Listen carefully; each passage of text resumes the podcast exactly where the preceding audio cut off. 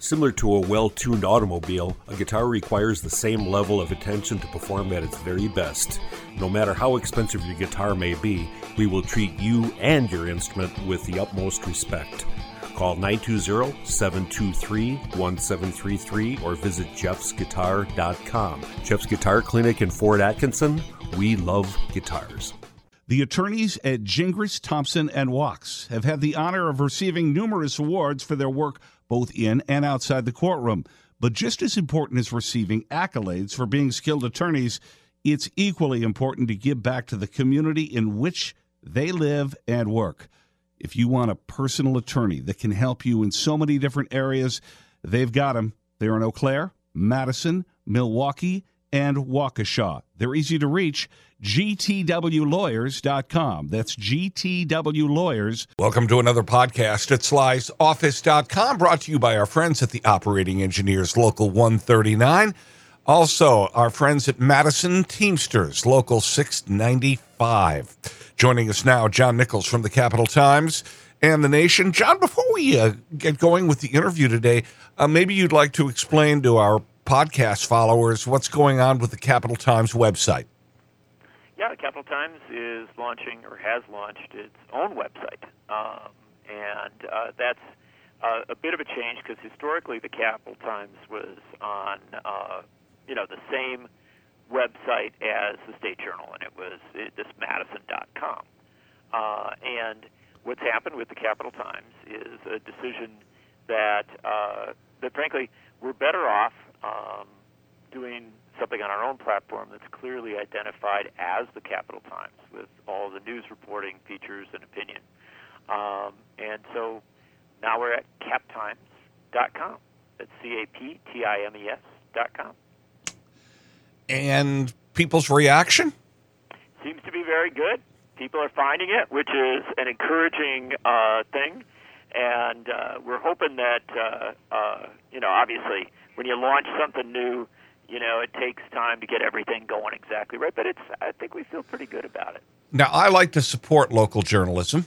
Uh, I think it's important, even if I don't necessarily agree with the newspaper's editorial board. Sometimes they have good reporters. Like I don't like the owners of the Washington Post, but I think they've got some great, Yeah. great reporters. so I, really I support them. Right. So, Yeah, Uh, I, I believe in supporting journalism. How do people go about supporting the Capital Times now? Well, there's a couple ways. Uh, Cap Times, one of the things that we're trying to do with the new website, which is really exciting and good, is that we're trying to make it um, available to people. Uh, the you know all the paywalls and hoops that people have to jump through, I think, create a barrier to a lot of people getting stuff. So this Cap Times website is super accessible, but as a result, it, it's not as packed with all the the little ads and things that pop up, and also with all the paywall barriers and stuff like that. So um, we're looking to the, the traditional model or a more traditional model of having people um, who effectively subscribe. But uh, it's a little different than a subscription. What it is is to become a member of the Cap Times, and uh, and we've got you know well over a thousand people who have signed up to do it, which is a really good uh, really good number to to get going on. And if you go to the Cap Times website, there you can check it out. Uh, get involved if you like. Join on. It has been an incredible week uh, in Wisconsin politics. Uh, I was walking out of the Walgreens on Mineral Point Road yesterday, and I peered over, and there it was the headline in the Milwaukee Journal Sentinel Rebecca Kleefisch says Republicans need to hire mercenaries to win. Uh, that's a remarkable headline. Oh yeah. No, there's uh, and you know it's it's a remarkable. It was a remarkable piece in a lot of ways, but um, the use of that term right off the bat, and I think we just you know ought to go to the the heart of the matter. The use of the term mercenaries, which obviously has a military um, and and even uh, you know like uh, sort of an illicit military. Well, I don't, I don't know if you read the book or saw the movie. I did both. Dogs of War, Yeah, yeah. right? So, Well, and, yeah, and and you know when we get a report out of you know some country around the world where it says that mercenaries are you know like storming the capital or something like that, we don't necessarily think of that as a good thing. Um, and and so uh, to to go to that term even though, and I think in fairness to her, we'll say, you know, I think she her definition of it wasn't uh, wasn't quite as you know horrific as some people might might assume. Um, but to go to that term immediately suggests a mindset that is so combative, that is so um, prepared to turn over the tables, right? You know, to just like storm through things and mess things up uh, as regards our democracy. That I think it calls into question uh, her credibility as a candidate for governor. And and I'm not alone in saying that. I think uh, there's even some Republicans that are saying that. So she told this group in Door County uh, not to make this public and that this was her campaign strategy. You think she was seriously believing that there was no one in that room that wasn't a tracker? Because everyone knows what goes on in politics now. There are trackers everywhere, both sides have them. How could she not understand that?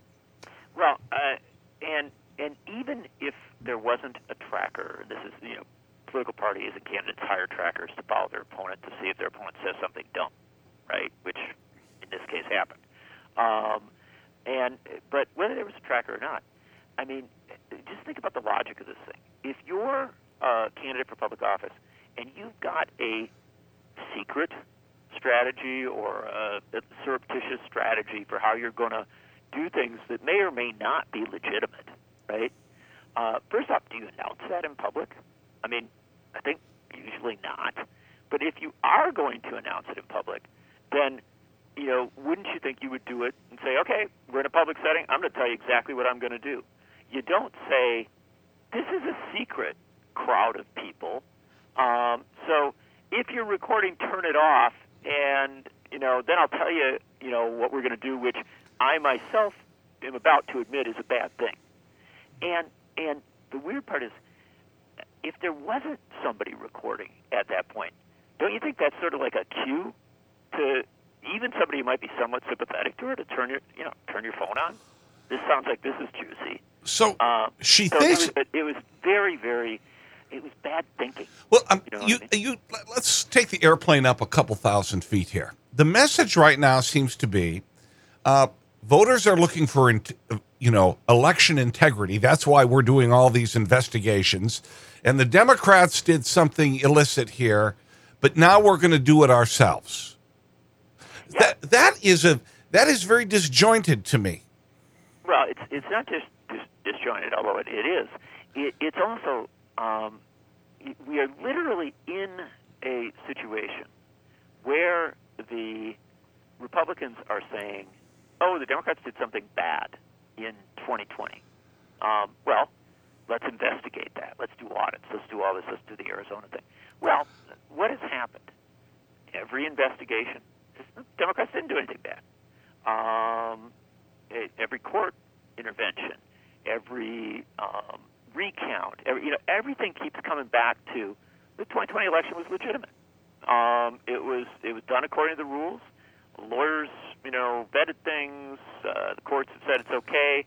You know, even Ron Johnson says that there wasn't anything wrong with the actual result. You know what I mean? Or he, he grumbles about stuff, but when he's in a, in a conversation with somebody he doesn't know is recording him, acknowledges this. And and so you you've got the situation where Republicans continue to perpetuate a lie about it, right?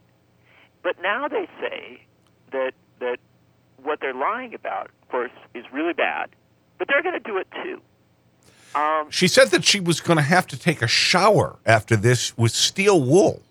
like it's going to be some. She was going to do something so awful, so Mhm. Yeah. slimy. But here's the problem: what was done in 2020 that the Republicans in Wisconsin, for instance, are complaining about was not done by the Democrats, right? It was done by city governments around Wisconsin, which their crime, right, was to make it easier to vote. Okay, that's that's the big the big gripe. Um, they they had you know parties in the park, and they had uh, you know easy drop off of vote of ballots and things like that. Things that that are done in states, Republican and Democratic states, all across the country.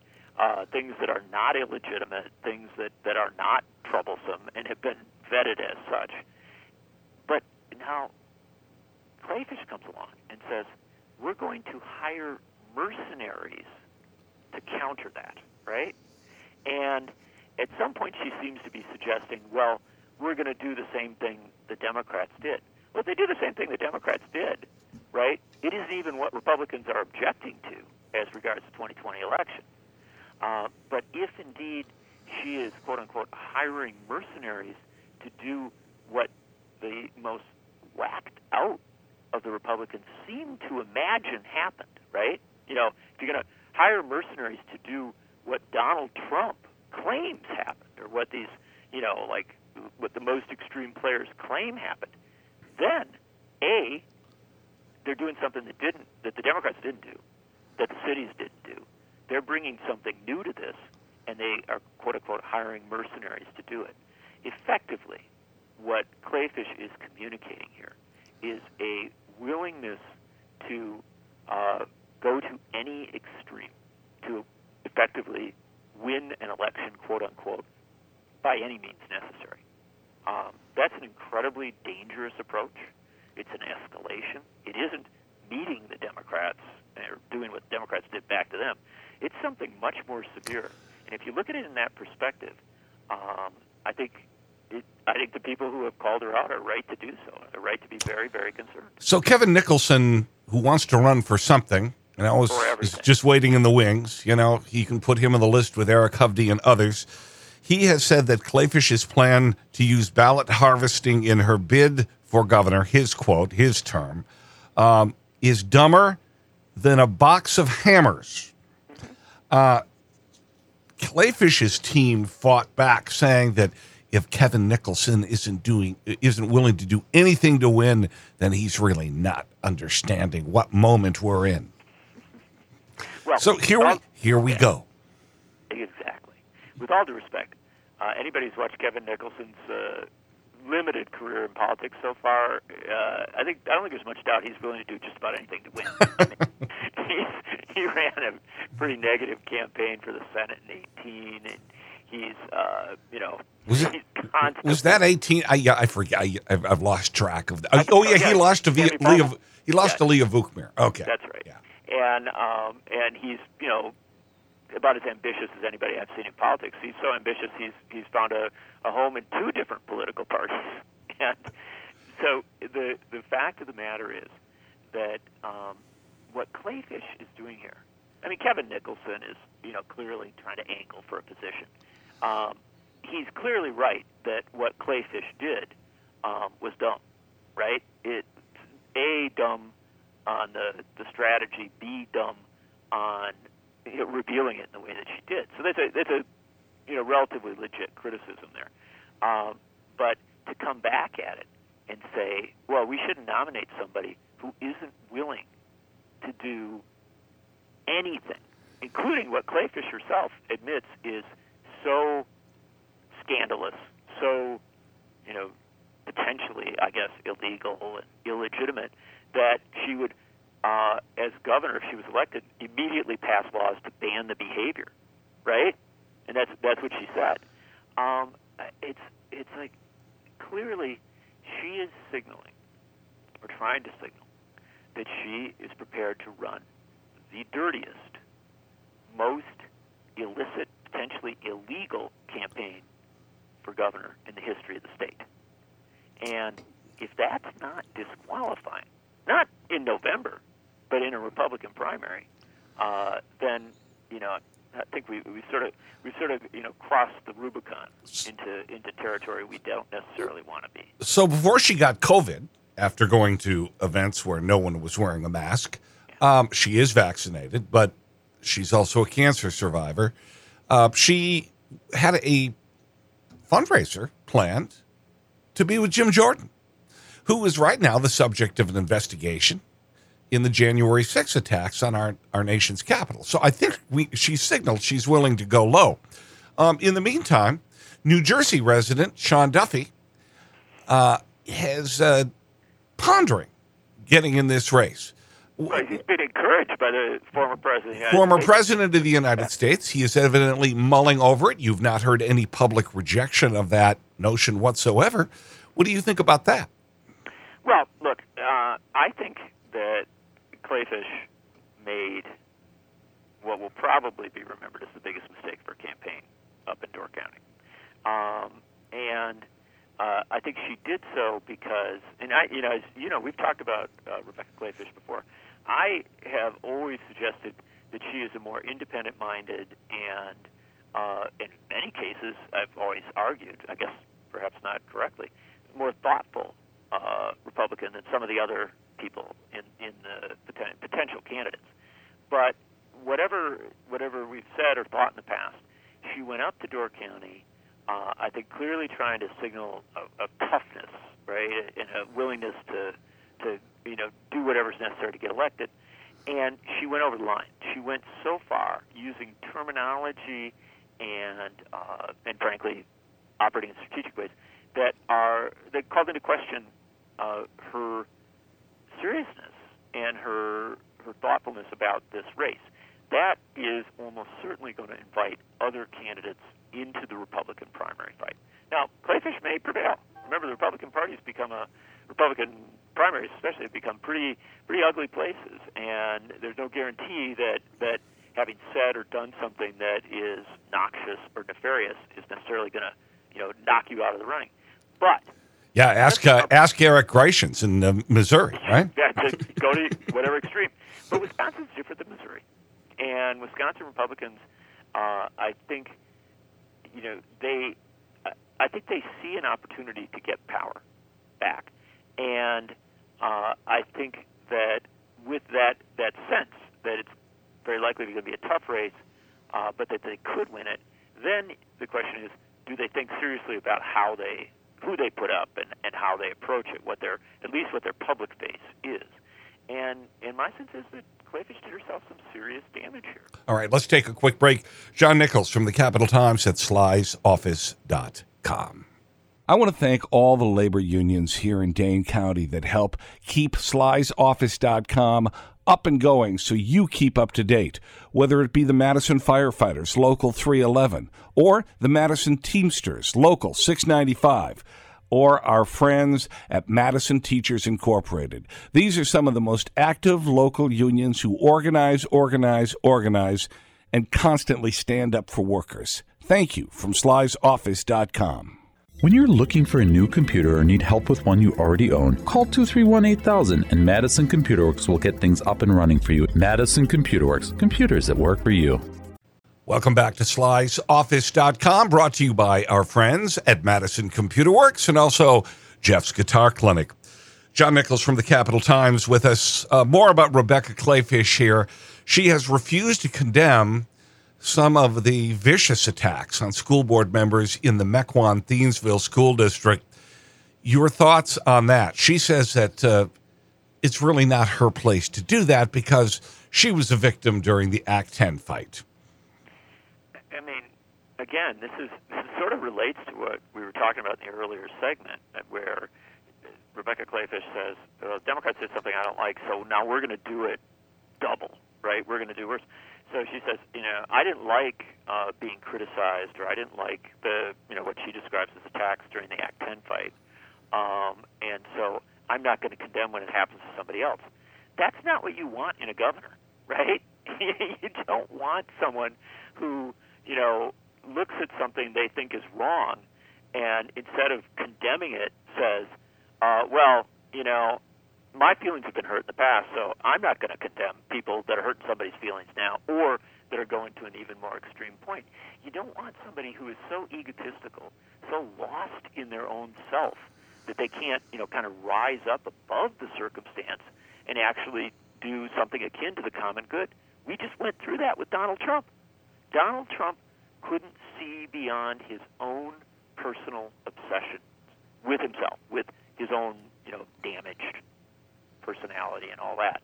And so as a result, as a country, we went through a lot of hell, including on January 6th, and we finally had to get rid of the guy and did. Um, I, you don't want to put Wisconsin through that. You don't want to have a governor who doesn't have some sort of, uh, you know, sense of, of basic common decency and, and, and frankly some ability to learn. Well, I think you know yeah. is is Rebecca is Rebecca Kleefisch going to build her governorship based on Kim Reynolds in Iowa? Because frankly, that hasn't worked very well. No, and I mean, and and even Kim Reynolds. I mean, Kleefisch at this point in her language is going way beyond what we've seen in Iowa. This is a politics of retribution. This is politics of punishing uh, the folks on the other side, not because they did something wrong, but because um, you feel like you were wronged in the past and you want other people to suffer, right? And especially the reaction to what's going on with the school boards and what's going on, you know, in Mequon Thiensville and other places. I mean, with all due respect, I don't think most people know that being on a school board is a really hard, kind of lousy uh, contribution. It's it, it's lousy in the. Oh, um, Madison school board members can tell you that uh, they've gotten some excoriating emails from me. it's, it's, it's, it's something. It, it's a very hard, uh, often very unrewarding job that people take on because they actually believe in public education or they actually believe in bettering their community. They see the importance of it. And once upon a time, being on the school board, maybe it was a relatively, uh, it was hard work, but it was a relatively respected gig. Now folks are under attack. There's, you know, violence at school board meetings. And so for a governor or a potential governor to say, well, I'm not going to condemn that because, you know, uh, 10 years ago somebody said they disagreed with me. Um, no, that's that is again, and you know, we're talking about several disqualifying developments. I, I would say that's that's that's something that that anyone, whether they're Republican, Democrat, right or left, ought to pause and say, I don't want that kind of person, somebody who acts in that way, to be my governor. Uh, Kleefisch was uh, on with WKOW's AJ Bayatpour the other day. Uh, it was actually a couple weeks ago. Uh, let me play a clip from that. Disparaged.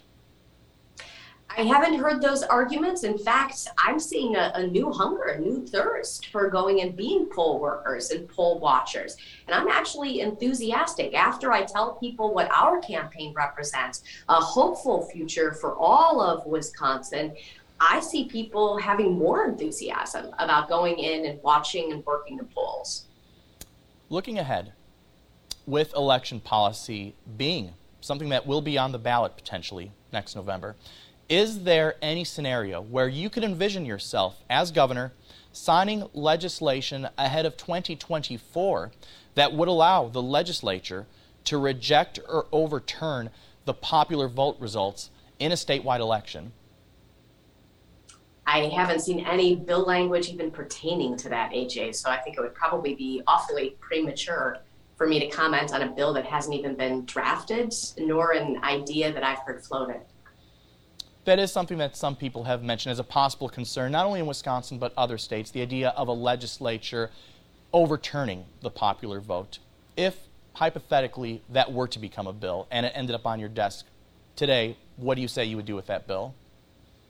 Once again, I'm just going to say you're talking about an idea that I have never heard discussed among legislators or even uh, the folks I'm talking to across the state. And so for me to try and comment on future bill language that hasn't even been drafted, I think would be awfully premature and kind of irresponsible. Yeah, she's never even heard that discussed, John. Mm. Ding, ding, ding. I know. Break the glass. You know, pull the alarm.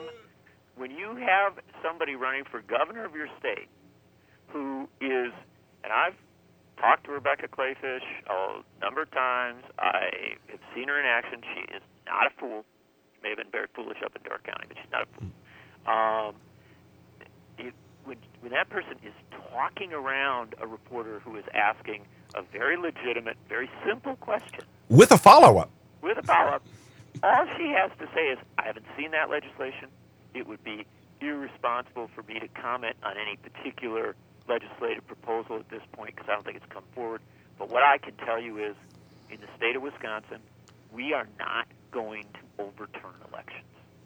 We, as governor of Wisconsin, I'm not going to sign legislation that makes it possible to overturn the will of the people. How hard is it to say that? Yet, given multiple chances to do it, she refused. I mean, again, that's where you break the glass, sound the alarm. Such a person should not be the governor of a state. It's alarming. Certainly not a president. That is alarming. Yeah. I mean, I mean, this wasn't even on anybody's radar screen back in uh, 2018. Nobody was nobody was talking about that. Uh, y- you think about that uh, after Walker lost narrowly, and the Republicans control the legislature. What sort of mischief could have happened in that moment after 2018? Mm-hmm. Well, I mean, and and remember that you had an even closer election for attorney general in 2018. You had some, you know, these were tight races, and you had a scenario that if you wanted to lie about it, if you wanted to do a big lie, you'd say, oh wow, suddenly a bunch of votes come in from Milwaukee and shift the the pattern at you know one in the morning. Well, as you and I know, Sly, because we're election geeks, we've been following elections since we were kids. Uh, I've been there at one in the morning more than once where I've seen elections turn one way or the other. In fact, you and I were in your studio with a computer looking at the results coming out of counties in Florida in 2000, right? When in the middle of the night you saw things going one way, then another. You thought Bush had won, then then it looks like Gore has won, and all that. So this is normal pattern, right? It's it's what normally happens. The Republicans under Donald Trump have chosen to weaponize that. They've chosen to weaponize normal processes and turn it into something that is somehow supposedly nefarious, dangerous, bad, uh, requiring a response. That's the big lie. It's everything that the big lie is about.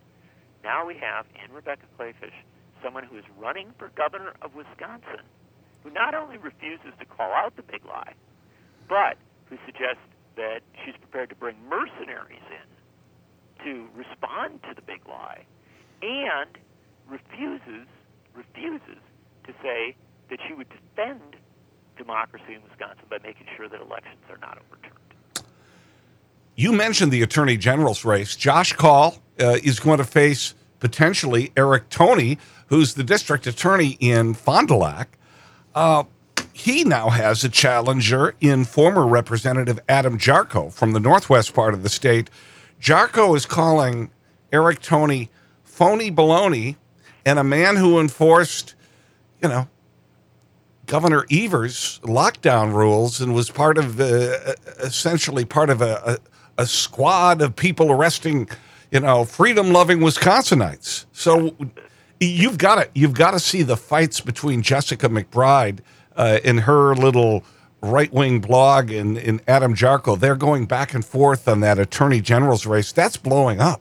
Oh, it is. And remember, the race already blew up you had a credible candidate, not a guy I agreed with, but a credible candidate, uh, University of Wisconsin professor who um, was running, had raised a lot of money, um, looked to be gathering up a lot of significant support, uh, drop out of the race because he said this is too ugly, and it hasn't it hadn't even started, right? You know, and he was looking at what was happening, and said I'm I'm getting out of here. I'm not I'm just not going to do this, and and that's a big deal, Sly.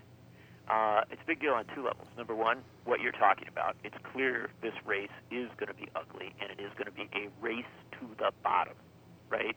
You know, people running for the chief law enforcement job in the state saying how they won't enforce the law or how they will enforce it with a bias, you know, and, and somehow that's going to be rewarded in a Republican primary. But two, you know, separate from that reality that you're addressing, is the reality that these people are making their politics so ugly that they are driving away smarter and better candidates. Um, and that may be true in both parties. I'm not ruling it out that it's happened in general, that a lot of people are shying away from politics. But the bottom line is that we have a real-time example in this attorney general race of, you know, a qualified, capable candidate saying, I'm just not going to do this. So we don't know what the political jet stream will be like as far as headwinds and tailwinds coming up in 2022 yet you know, to make a prediction now really would be kind of irresponsible because so much can so much can happen. We do. What's that? I said, "Oh, Sly, that's mm. what we do." I know. I understand. I understand that, but um, it you know it is interesting that not everything is going swimmingly for Republicans. You would think this would be a perfect year for them to get their, their base out, but they're a bit divided. Oh yeah, they are very divided, and um, uh, and that may be the only hope Democrats have. I mean, I'll be very blunt with you. We shouldn't we shouldn't deny that things haven't exactly gone perfectly for the Democrats either. Oh, really? What could what, what's wrong, John? Well, Uh, Biden seems to be having a little bit of a hard time getting getting all the things passed in Congress, um, and uh, you know, here in Wisconsin, uh, because of the uh, Republican obstruction, Tony Evers had a bit of a hard time uh, clarifying, identifying, and advancing an agenda. Um, so, you know, look, you go into the 2022 election, and um, there is the midterm curse. The party that is not in the White House usually does very well in midterm elections. And so, as a result, Republicans should have, you know, by any historic pattern, something of an advantage. Um, and then on top of that, um, you do have some challenges. It's a, it's a tough time. We've been through a lot as a country. So the Republicans should be in, you know, quite good position. They aren't uh, necessarily. Uh, in fact, if you look at polling, and there'll be another uh, poll coming out soon for Wisconsin from the Marquette folks, but um, if you look at most of the indications, uh, the Republicans are not necessarily in a position to storm to victory. Um, and why is that? Well, it's because Donald Trump has changed this party.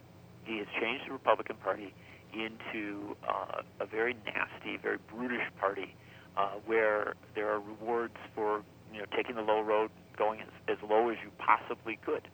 Um, and and I think that that there's still a, and I admit it's we don't have many swing voters left. There's still at least a small portion of folks in Wisconsin and, and around the country who say, look, you know, there are some limits. I'm just not going to go beyond. And we're going to see a real test of that in Virginia um, next Tuesday in the Virginia gubernatorial election. We'll see some other tests in the off-year voting. But the big test is going to be 2022. And the fact of the matter is that the stuff we've talked about in this program, uh, the potential the Republicans might nominate someone for governor of Wisconsin uh, who talks about using mercenaries, uh, who uh, refuses to say that uh, she would defend democracy, that she would prevent efforts to overturn elections. Uh, those are the kinds of things that I think can resonate, and and in fact give Democrats the ability um, to run against Republicans, saying, "Look, you may not like us on everything, you may not be satisfied with us on everything, but look at the alternative. The alternative is something really scary, hellacious, overwhelming." Uh, and in such a circumstance, as long as you can motivate voters to come out, uh, that gives Democrats at least some good option to, to to avoid the curse of the midterms. Imagine after Ronald Reagan or Richard Nixon had won Wisconsin, if the Democrats who controlled the Wisconsin legislature had said, "Yeah, we want the power to overturn that result." That would, Oh. can you imagine? Oh, there, it, a, no, you can't imagine it, Si, because you and I, for all of our failings, are old enough to actually remember some of the people who were in politics in those days. And and the fact of the matter is that both political parties policed themselves.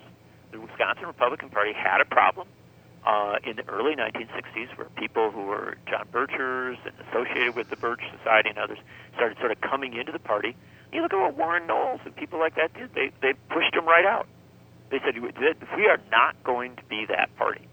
And Tommy Thompson, much more recently, you look at what he did with his party when they tried to do English only and stuff like that. You know, Tommy Thompson, we're just not going to go there. That's not going to be who we are.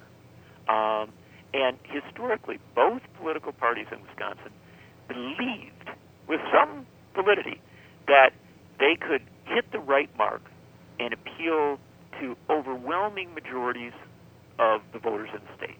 That is why you saw Democrats, you know, sometimes win the governorship and the legislature with overwhelming margins, and then in short order, a Republican comes along and does the same. It's why power has shifted back and forth in this state um, with a reasonably steady pattern since the 1950s. And now we're getting into a situation where you've got uh, this sort of this win at any cost politics that uh, that that I think I think there's still a sufficient a majority of Wisconsinites uh, will reject. And certainly, uh, one last note I'll make on this: if you want to look at one person who has been kind of like the, the prime example of the old school of rejecting the win at any cost approach. It's Tony Evers. I mean, effectively, Tony Evers became governor because he wasn't a low road candidate. Uh, and I think there's a decent chance he'll get reelected governor for the same reason. John Nichols from the Capital Times. Thanks for coming on with us today. Sly'sOffice.com. Thanks a million. Bye bye.